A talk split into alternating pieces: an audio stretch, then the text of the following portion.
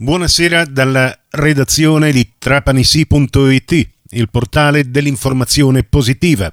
Questa è la quinta e ultima edizione del Trapanisi GR di oggi, giovedì 7 settembre 2023.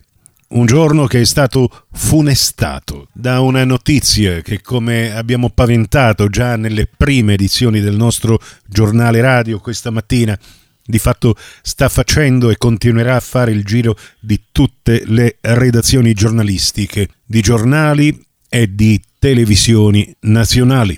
Cosa si sta verificando invece sui social tra i commenti di questa notizia che vi abbiamo raccontato con la solita sobrietà che ci contraddistingue questa mattina, non vogliamo assolutamente raccontarvelo. Lascio però la considerazione su questo che sta accadendo anche a livello social alla collega Ornella Fulco, che stamattina ci ha raccontato nel suo articolo il fatto di cronaca e che nonostante si occupi quotidianamente di cronaca nera in quanto donna riguardo a questo ennesimo femminicidio che ci ha emotivamente coinvolto da vicino, ha sicuramente una sensibilità diversa da quella di molti di noi.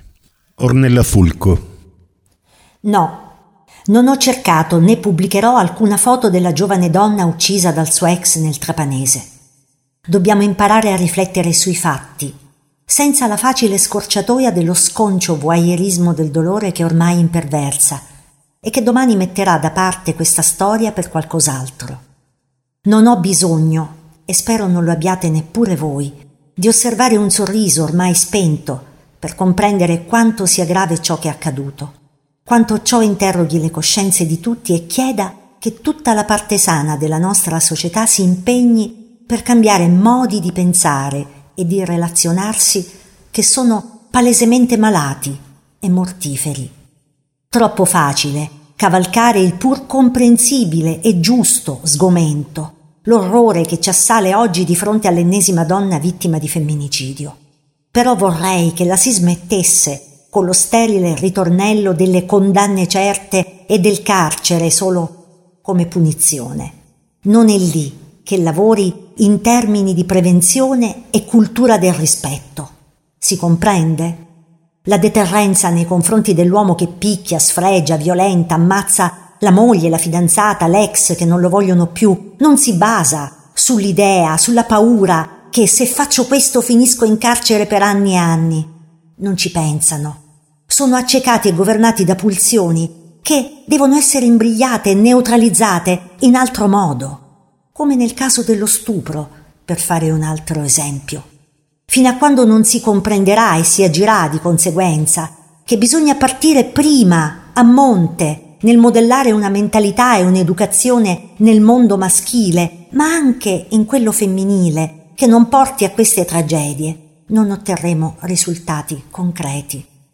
Quella di oggi è l'ennesima attestazione anche nei nostri territori della incapacità da parte di molti uomini di governare le inevitabili frustrazioni, le delusioni della propria vita in maniera composta e corretta dell'incapacità di non considerare le donne come loro proprietà.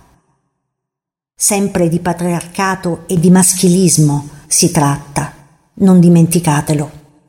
Grazie Ornella, sono considerazioni che ovviamente tutti noi della redazione di trapanissi.it condividiamo appieno. E a proposito di questo femminicidio continuano ad arrivarci da più parti i commenti e i messaggi di cordoglio da parte di tutti coloro che realmente avrebbero la possibilità, visto il ruolo che occupano, di fare qualcosa affinché un femminicidio, un omicidio, suicidio, un gesto estremo come quello che ha coinvolto Marisa Leo, assassinata dal suo ex compagno che si è poi tolto la vita, non accadano più. La deputata regionale Cristina Ciminnesi è vicina ad amici e familiari. Ripartiamo dall'educazione affettiva nelle scuole. C'è poi un parroco, Don Francesco Fiorino, che eh, scrive una lettera aperta alla giovane mamma Marisa, uccisa brutalmente a Marsala, affinché la sua tragica e violenta morte risvegli le nostre coscienze. Questi ed altri commenti li abbiamo pubblicati su trapanisi.it. Questa edizione termina qui. Da Nicola Conforti grazie per la vostra gentile attenzione. A voi l'augurio di una serena serata.